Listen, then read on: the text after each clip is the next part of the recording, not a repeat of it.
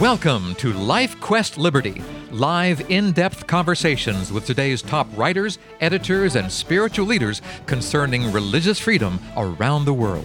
On today's broadcast, we'll examine local and international factors that may be impacting your right to worship and obey God as your conscience dictates. I'm your Life Quest Liberty host, Charles Mills. Anyone who spends more than a moment with their Bible each day will probably encounter a beast, actually, many of them. Bible writers love to use fanciful creatures to represent very real events and to illustrate prophecies. Our guest today has made a study of those beasts and is here to share some insights into one such critter he came across in Revelation 13. I'll let him explain. Greg Hamilton is the president of the Hamilton Library and Constitution Center in Grand Junction, Colorado. He has written for Liberty Magazine and has been a guest on this program many times. I always look forward to what he has to say. Greg, welcome back to Life Quest Liberty. Thanks, Charles. I really appreciate it. This program is sponsored by Liberty Magazine. Okay, let's talk beasts. What did you discover in Revelation 13, and what do we need to know today? Well, the Protestant reformers always referred to the beast as a kingdom mm-hmm. and a power. Mm-hmm. And referred to the part of Revelation 13, verses 1 through 10, which is the first half, always referred to this beast that the whole world wondered after and was astonished by Verse 2, the dragon gave the beast his power and his throne and great authority. The dragon, according to Revelation 12, is Satan. Specifically, it says Lucifer, Satan, that great angel from heaven who mm-hmm. fell. So Satan did inspire this beast, according to Martin Luther, Ulrich Zwingli, John Calvin, John Knox, William Farel, all the famous Protestant reformers refer to this beast as Rome or papal Rome, the papacy. Mm-hmm or you could say the Holy Roman Empire, in which popes basically manipulated, dominated, and controlled the will of kings and emperors. For 1260 years, we're told in prophecy. That's very important to know because during the Dark Ages, in the medieval era, all the way clear up to 1798 when Emperor Napoleon stripped the power, the plenipotentiary power of the Catholic Church, which is the Holy See, it didn't affect the church, but the Holy See, which is the political wing of the Vatican. And therefore, ambassadors were withdrawn from the countries in Europe, and they were withdrawn. And likewise, ambassadors uh, that were representing those countries to the Vatican were withdrawn. And so that political wing received a deadly wound, which we see in verse 10. If anyone is to go into captivity, into captivity he will go. If anyone is to be killed with a sword, he will be killed. In other words, those who try to wield the sword of the state, which the church had done mm-hmm. for 1260 years, it would receive this mortal wound. Well, this mortal wound, again, was the hit that it took in terms of its political power. It received a mortal wound, and Pope Pius VI, who had been arrested and captured by General Berthier, sent by Napoleon, of course, he rotted and died in a cell, and Yet the church went on unabated because the College of the Cardinals met and they elected their next pope. And I thought, well, where's the wound? Yeah. And then I discovered later the wound was that the ambassadors, the envoys, the nuncios, they're called, were withdrawn. It lost its political power.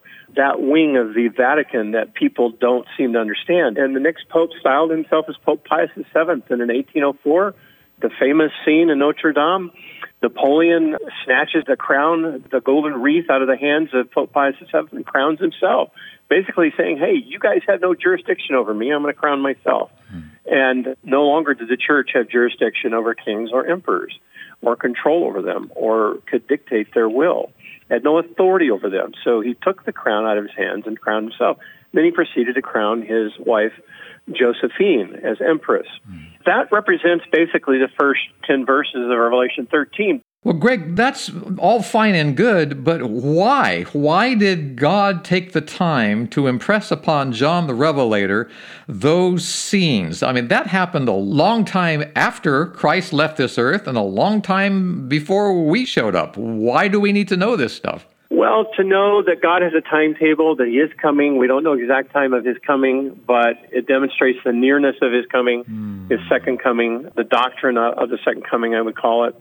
Clearly, it gives human beings hope that God's not totally estranged from his creation, that he's watching over affairs of men and, and things have to play out. And things are playing out. It's very interesting because some of the basics of prophecy are often overlooked. The reason why I say this is because how many times do people come up with conspiracy theories on how the world's going to come to an end or how we're going to have a Sunday law and oh the Sunday law is coming as if the Sunday law replaces Christ's second coming itself as if that's the most important thing to look for. Yes. And the problem I have with that is you read about Martin Luther. All you have to do is read the Prophetic Faith for Fathers, four volumes by Leroy Edward Froom.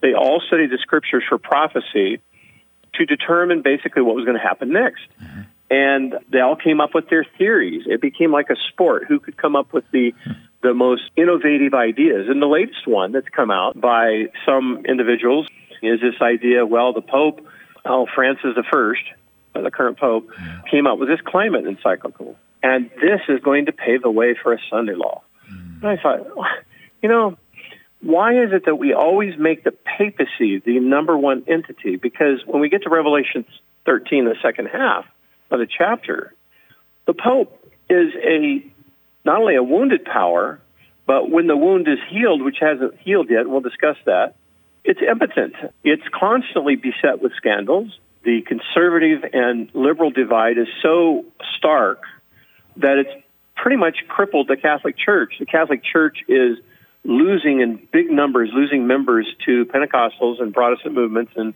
South America and Central America, throughout Africa.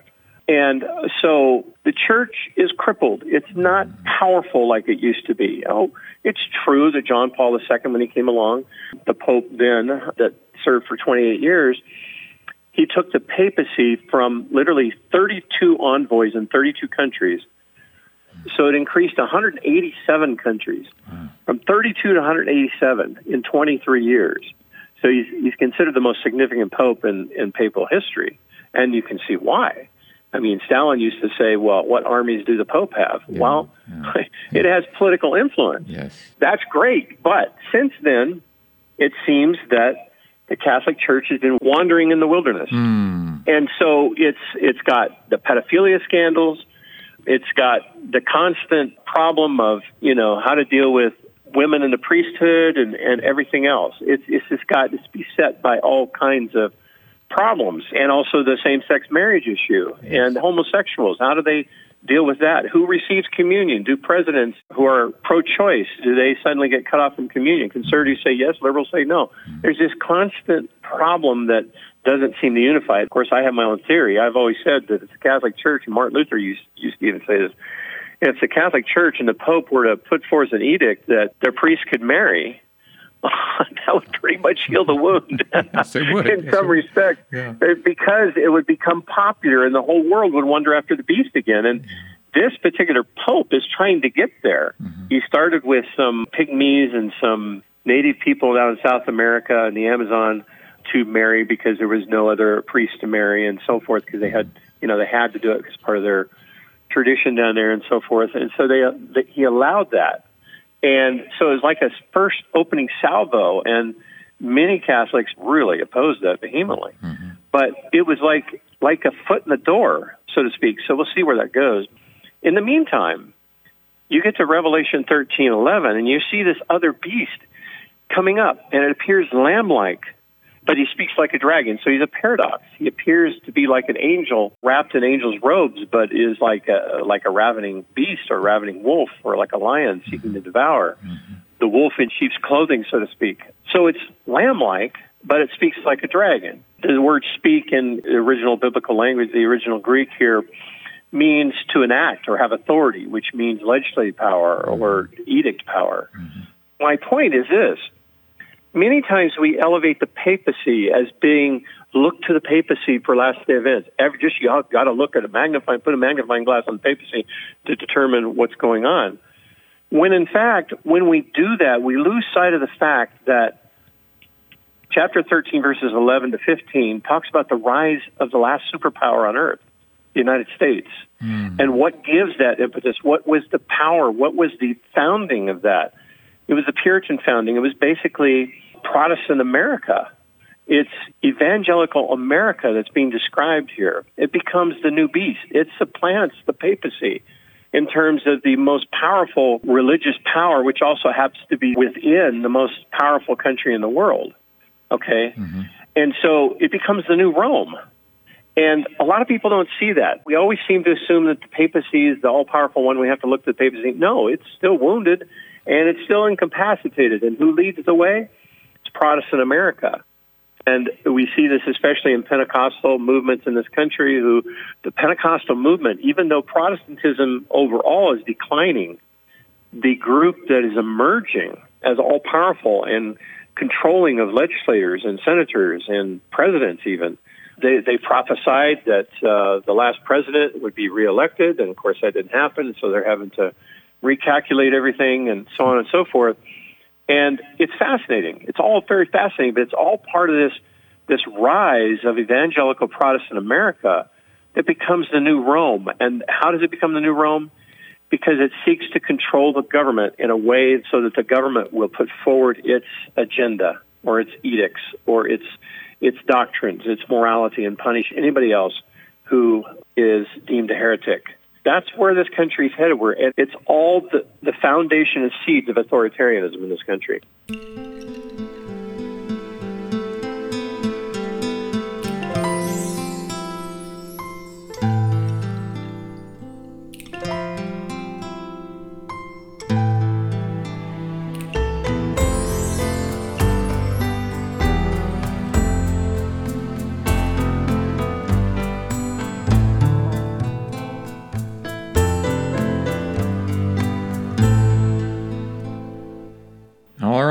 Our time has flown by, Greg. Can I have you come back and we continue this conversation on our next program? Would you do that for us? Absolutely. All right. Listen, this is Greg Hamilton. He is the president of the Hamilton Library and Constitution Center in Grand Junction, Colorado. He has written for Liberty Magazine and have been a guest on this program. And we want to continue this conversation about Revelation 13 and the not one, but two beasts that we need to know about. And we're going to talk about that second beast more in depth when we come back on our next program. Greg, thank you so much for sharing with us today. We appreciate it so much. Thank you. And listener, we have a website for you, www.libertymagazine.org. A lot of good resources there to continue your journey of understanding and insights into these issues that face us about religious liberty in this country and around the world. This program was sponsored by Liberty Magazine. Until next time, this is Charles Mills along with Greg Hamilton inviting you to rest in the freedom of God's love. Goodbye, everyone.